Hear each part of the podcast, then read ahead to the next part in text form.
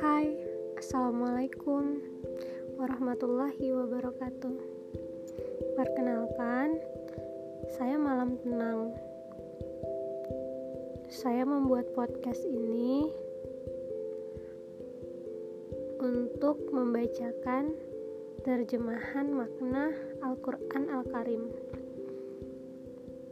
Al-Quran Al-Karim adalah kalamullah atau kalimat Allah yang diturunkan huruf dan maknanya kepada Rasul Sallallahu Alaihi Wasallam Nabi Muhammad sebagai rahmat untuk semesta alam, pemberi kabar gembira dan peringatan, juga penyeru kepada jalan Allah dengan membawa lentera yang terang benderang.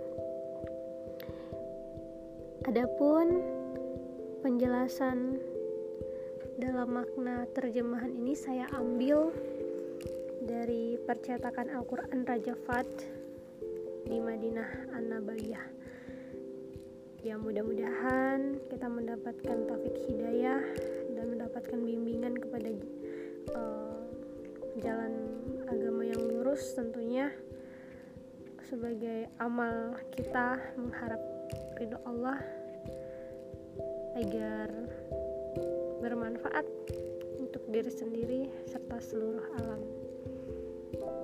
Yuk kita pelajari dengan seksama.